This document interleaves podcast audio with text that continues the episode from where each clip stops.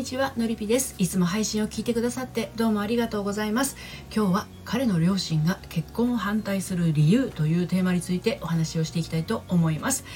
私はこのスタンド FM では聞くセラピーを配信したりコラムやメルマガでは読むセラピーをお届けしたり恋愛や結婚など心のご相談を個別にお受けしたり大台目前アラフォー女性の恋心と人生の軌道修正をお手伝いしているセラピストです。はい。あのプロポーズされてねウキウキしていた気分が些細なこといえまあ結構重めの一言でどんより。うん。なんだか私彼のご両親に気に入られてないみたい。どうしようこんなんで結婚して大丈夫かなっていうあなたにメッセージなんですけどね。彼の愛は感じるんだけどなんだか辛いっていう状況の方に向けて今日はお話をしていきたいと思います。まあね、あの人それぞれ自分の物差しを持っていますよね、うん、それはもちろんあなたも私も全ての人が持ってると思います。でその物差しで測ってねあの重さを測ったりそれから距離を測ったり、まあ、いろんなものを測ってるわけなんですね。確認してるんですよ。自分とのバランスをね。結婚も同じです、ね、お互いを好きでいる彼と私なら結婚してうまくやっていけそう、ね、そんな風に思って一歩二歩と進んできた、はい、ただ2人で測るバランスにね余計なものが乗っかっちゃったらどうでしょうかね。うん重いですよね。そうそう。一方がね重くなっちゃうんですよ。はい。ということで今日も3つに分けてお話をしていきたいと思います。1つ目が彼のお母さんが私の最大の敵になる。はい。怖いですね。2つ目が愛する息子の愛する人を憎むわけ。そして3つ目に無視しちゃえばはい、こんな感じで進めていきたいと思います。はい、でそして今日の内容は私の公式サイトのコラムでも綴っていますので読んでみたいなという方は概要欄のリンクから読んでみてください。では早速参りましょう。1つ目が彼のお母さんが私の最大の敵になるなんですけれどもね。はい、ま、残念ながらですねそう思わざるを得ないようなことってあの結構身の回りで起きてしまったりしませんか？あなただけではなくてね、うん、で似たような家柄とか似たような育った環境同士だと特に気にも留めないことではあるんだけどそうではないことの方が多いにもかかわらず結構違ったりすることって多いと思うんですよね。でそこにこだわりを持って反対してきたりとかあなたのあなたのことをねしてきたり否定してきたりする場合があります。でするとどうなるかっていうとあのせっかく当人同士の心の絆がねできかけていたのにあっさりほどけて崩れてしまう結果につながることもあるわけなんですね。うん、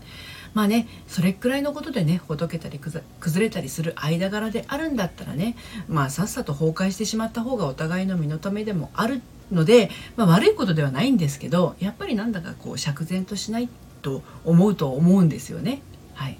であのあるこんな風に悩んでいたアラサーの女性はですねやはりまあこういうことで彼との結婚に迷いが生まれてしまいました。はい、でこの女性の場合はね彼の両親から彼と私の結婚に心から賛成できないっていうことがねビシビシとこう伝わってきたっていうことなんですね。でそれはね彼が有名大学を卒業して現在お仕事がま高収入っていうこともあってね。彼の結婚相手にも要は自分の息子の結婚相手にもそれに見合う相手を望んでいるっていうことなんですね。親がね。はい。なんだそれはと思いませんか？ね。あのこのアラサー女性はですねあの彼の母親からねあのまず最初に彼女が大卒ではないっていうことを指摘されちゃうんですね。はい。そして彼のね親が金銭的な援助をするからこれからでも大学へ行く気はないのかっていうふうにも言われちゃうわけなんですよね。あのますますなんじゃそれってね思う方もいらっしゃるかもしれませんけれど、まあ、現実にそういう親がいるのは残念ながら事実なんですね。うん、で肝心なのはね当の彼氏なわけですよ。はい、でその彼氏はどうかっていうとね彼女と結婚したいっていう気持ちはあるけど両親に反発はできないというわけなんですね。はい、さああなただったらどうしますか？こういう彼氏、うん、まあねこの彼氏さんも大変ですよね。お母さんやお父さんのお眼鏡にかなう女性じゃないと結婚できないわけですからね。でこれまでもねあの学歴や職業はいいんだけどその付き合ってきたもあの彼氏の元カノはあの学歴や職業はいいんだけど性格が悪いって言われて結婚許可が両親から出なくて、はい、で彼も反論はしたんだけどね。あの元カノさんの方が耐えきれずに別れてしまったということもあったわけなんですね。うん、もうこうなるとね彼氏さんの気持ちなんてどうでもいいっていう状況になっちゃってるわけなんですよね。このご両親のやってることはね。はい、っ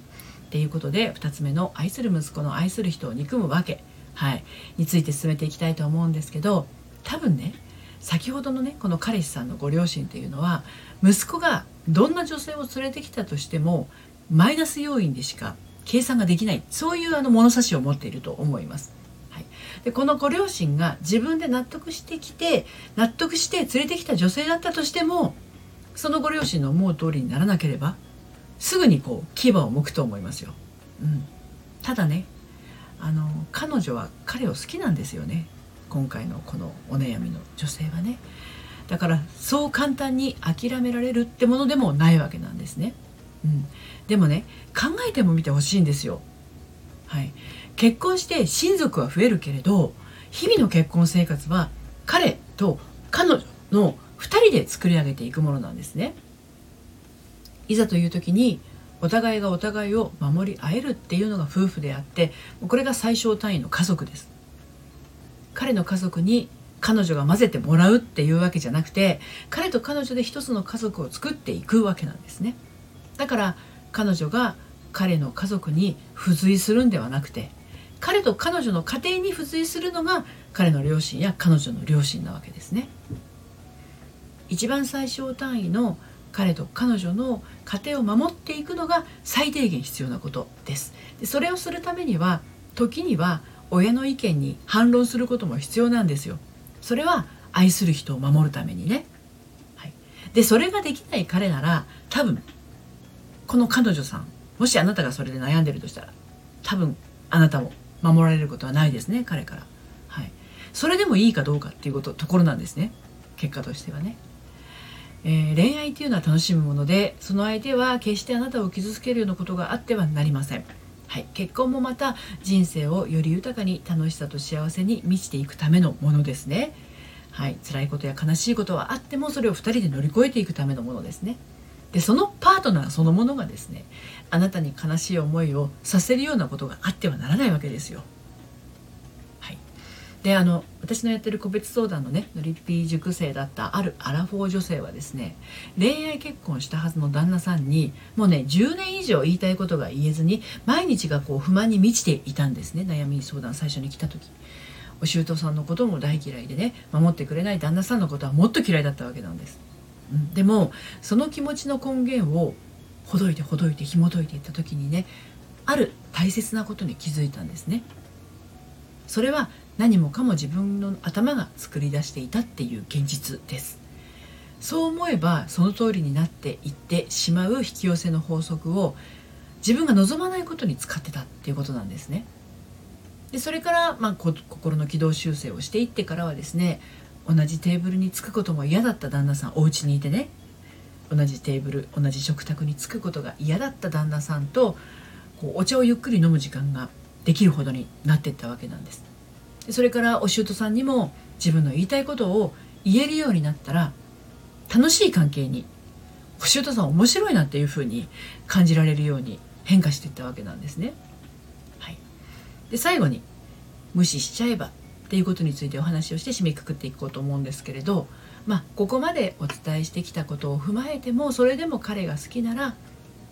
あなたに必要なのは進む勇気ですね。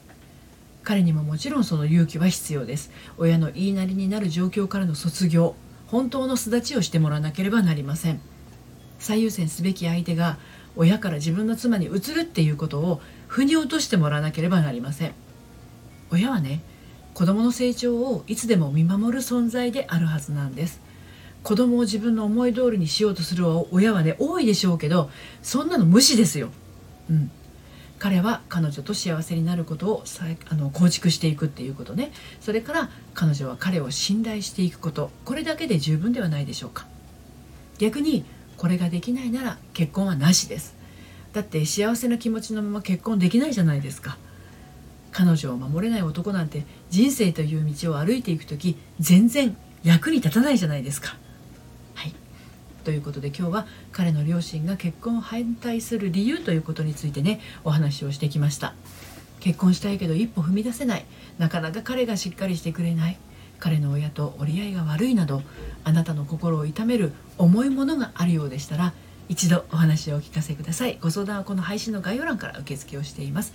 なお毎週金曜日正午に発行しているのりぴメルマガは恋愛や結婚のお話だけではなくて心と人生に悩むアラフォー女性が現状突破していく秘密をてんこ盛りでお届けしています。バックナンバーが読めないメルマガなので気になったら登録してみてくださいね。こちらもこの配信の概要欄からご登録いただけます。